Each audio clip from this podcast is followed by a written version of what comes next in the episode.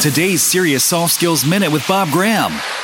It's Bob Graham, and it's Monday, so it's Marathon Monday. So we're talking about my preparation for a uh, half marathon in December 2018 and how it relates to soft skills. One of the soft skills is resilience or persistence, and I got to tell you, this is one of those weeks because I have not been feeling that well, and I have had to be resilient and change things up and not do my normal training, and it's driving me crazy, but I know it's good to get better and figure out what's going wrong and then get back to it. So part of it is finding a way to get things done when you don't feel your best. And that's what I'm trying to do this week.